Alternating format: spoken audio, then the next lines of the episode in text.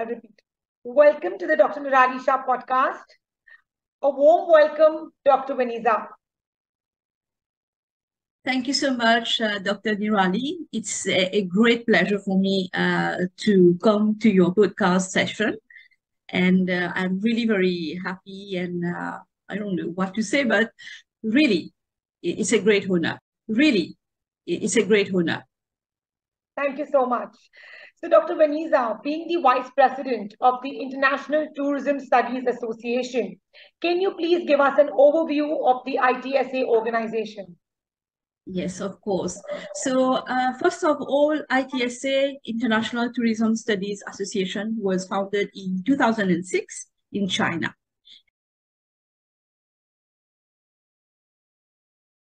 China.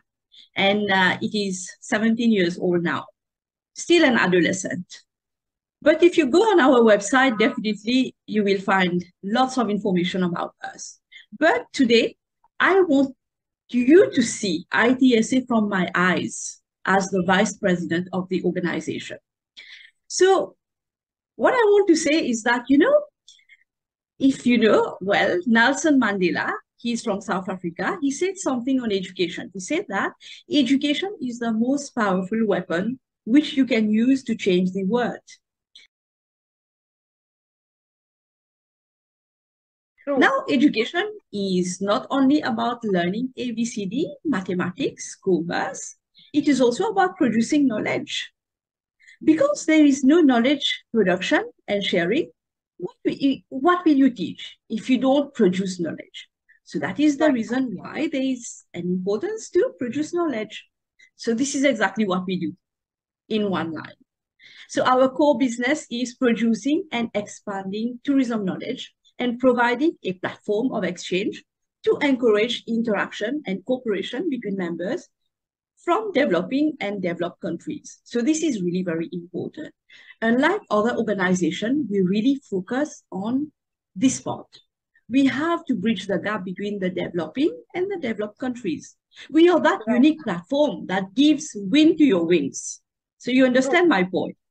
And Absolutely. we not only, yes, we not only talk the talk, we also walk the talk. Just check our LinkedIn, you're going to see that. You will see how ITSA's research has made a profound impact on various aspects of international tourism, from sustainability to crisis management to cultural exchange, economic growth, you name it. And we also have data-driven insight and evidence-based recommendation and ITSA will continue to shape the future of tourism in a positive and meaningful ways. And let me tell you that since 2015, we have produced 118 articles and they are all Scopus index. Don't forget, we are just we are just 17 years old. We are just an adolescent. Don't forget. So I think it is a great achievement. So I would say that ITSA is a temple of knowledge. You will find everything. Once you enter, you will never go back empty-handed. You will get your prasad. You know, as we say in India, when you enter the temple, you'll get some prasad. So once you are inside ITSA, you will get some prasad. And let me a also... very well way of defining what ITSA is all about. Yeah, it's a temple of tourism knowledge. So what that's why I am using the terminology prasad because it goes well, you know. So you go to the temple, when you come back with some prasad, you're so happy. So let me tell you also that our driving force is our management team. So because uh, when you're running an organization, it is not going to be run in isolation. You need people, you need human resource. ITSA is run by one president, three vice presidents, seven associate editors, two editors in chief, and 18 RVPs, regional vice president. And we have a fantastic social media team managed by myself and four other members. And I think you're also part of ITS in Niraalee now. As, yeah. Yes. So you, I have to count you in as well. Yes. Looking Let forward, looking forward to you know the memberships at India and looking forward to being a part of ITSA. Yes, we are separated. I'm talking about the members. We are separated by distance, but we are connected by commitment. No matter in which direction the world goes, ITSA is committed to disseminating and expanding tourism knowledge to all. I'm talking about the developed and the developing countries, global north, global south, the way you take it. And we have representations in South America, USA, Caribbean regions, Canada, South regions, Canada, South Asia, UK, Ireland, Western Europe. I'm taking time to, to mention it. It's important. Central and Eastern Europe, Middle East and North Africa, East Africa, South Africa, Indonesia, South Asia, China, India, Australasia, Oceania and uh, many uh, i think uh, very soon we are going to have few more we are going to recruit few more uh, rvps because uh, we still have some regions to cover. So currently we have 18 regional vice presidents representing us across the globe. They might be geographically dispersed and culturally diverse but they are actively involved in itsa activities particularly at regional one so if you look at other associations around, no one talks about bridging the gap between developing and developed countries, but we do. This is what we have in terms of focus. This is our special focus. So developing countries. ITSA implements various activities to achieve its objectives. It provides a platform for exchange of research ideas, uh, sound research practices in tourism studies among scholars worldwide. And also we communicate important research findings through a variety of channels for the benefit of tourism scholars and practitioners. And also, as I told you earlier, IJTC is uh, Scopus listed. This is our, how do you call that, our journal. And of course, surprise, surprise, we have a number of activities in the pipeline that will delight our uh, members. You just need to go on the LinkedIn. You will find us on Twitter. You'll find us on Facebook. We are omnipresent. This is a bit about ITSA. It's a global platform for tourism scholars and tourism researchers as practitioners. Definitely, what is definitely. the mission of ITSA? Yeah. So as I told you, the mission is to bridge the gaps in tourism studies and research, education, training between developed and developing countries, especially we are talking about the global north and the global south. And of course, we have got a very interesting something. It is called an ITSA puzzle and it was designed by Professor Alastair. He is one of the vice president and he's also the co-editor in chief in uh, I,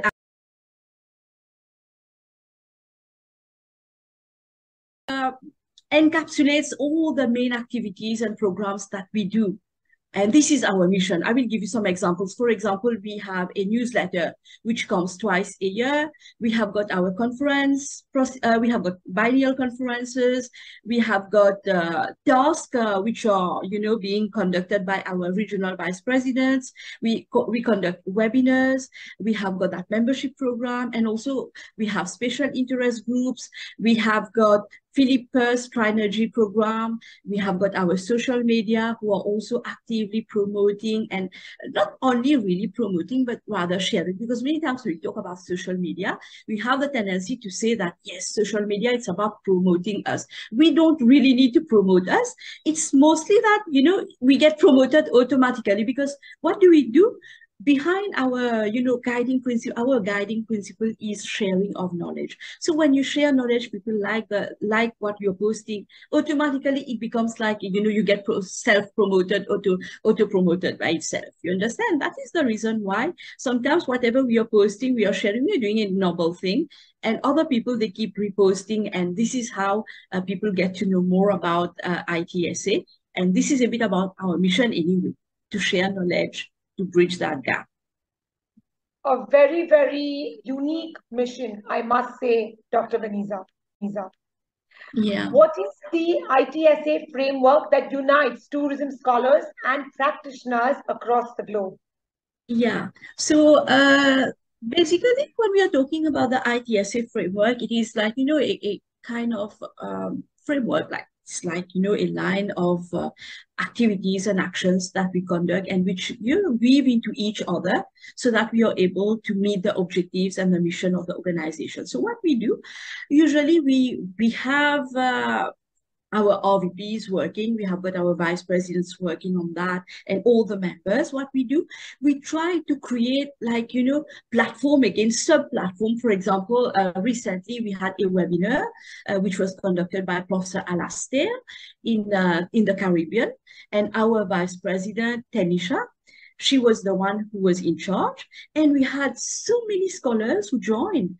And also ITSA provides research and advisory services on a global basis. And most recently, as I told you, we had that one from Caribbean. And then, you know, the project team members, they work hand in hand. They might be, as I told you, ge geographically dispersed, but they are always very present, always very actively supporting each other. So which means that there are various ways of uniting uh, scholars and practitioners. I will give you another recent example. So we have uh, Indian Ocean Tourism Association. Yes, Indian Ocean Tourism, EO2. Indian Ocean Tourism Association. So the director, Mr. Arvind Sharma, he's based in Malaysia. He is in charge of, uh, if I'm not mistaken, 45 islands of the Indian Ocean. He approached us. Wow. He wanted to work with us, and we are still uh, trying to to see how we can uh, create a collaboration, you know, with him because it's really very interesting. When we are talking about global north, we are talking about global south.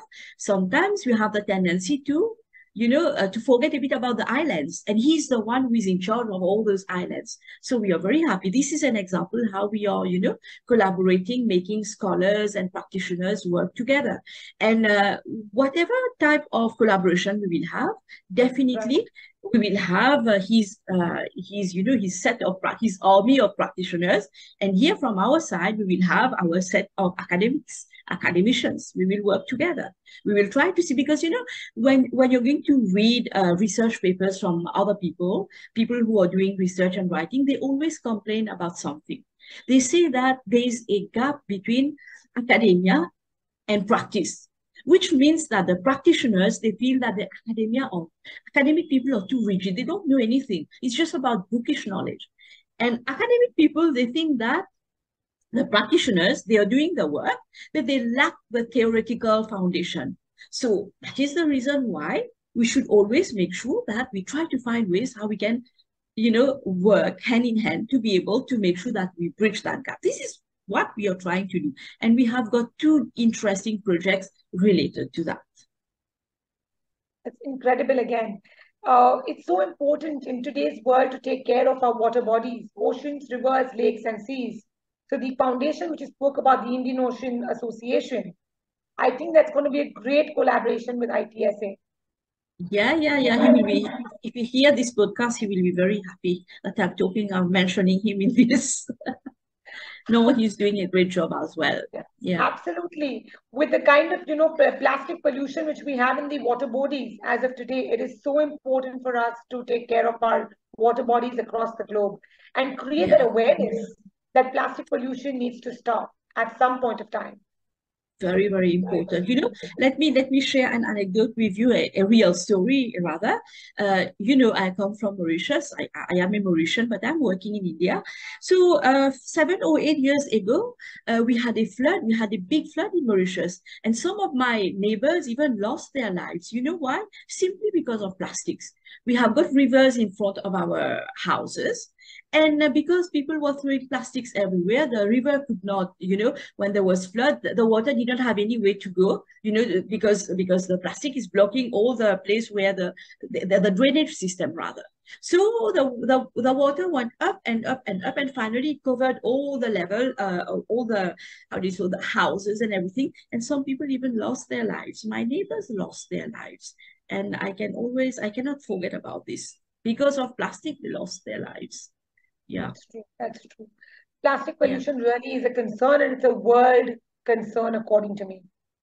Yeah, but I'm really, uh, as a by the way, I would say, I am very uh, impressed because I see that in India, when I, I used to visit India 10 years ago, uh, 8, 10, 10 years ago, uh, I would see India from a different perspective. But now that I am in India since these two years, let me tell you, people are really making effort. I really appreciate that. And I see that there's lots of organizations sensitizing. I think you're one of them as well, Niraalee, and you're doing a noble job, let me tell you.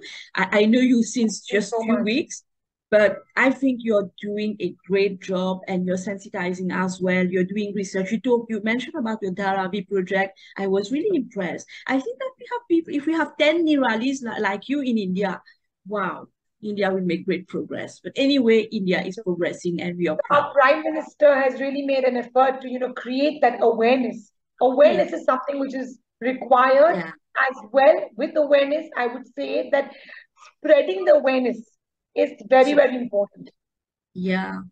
Yeah, yeah, he's doing a great job, uh, uh, Sri Modi ji. He came to Mauritius, I think, twice. He's an impressive person. Wow. I really like his speech and the way he explains things. He has got his own style. Absolutely. And he's a very, very charismatic person.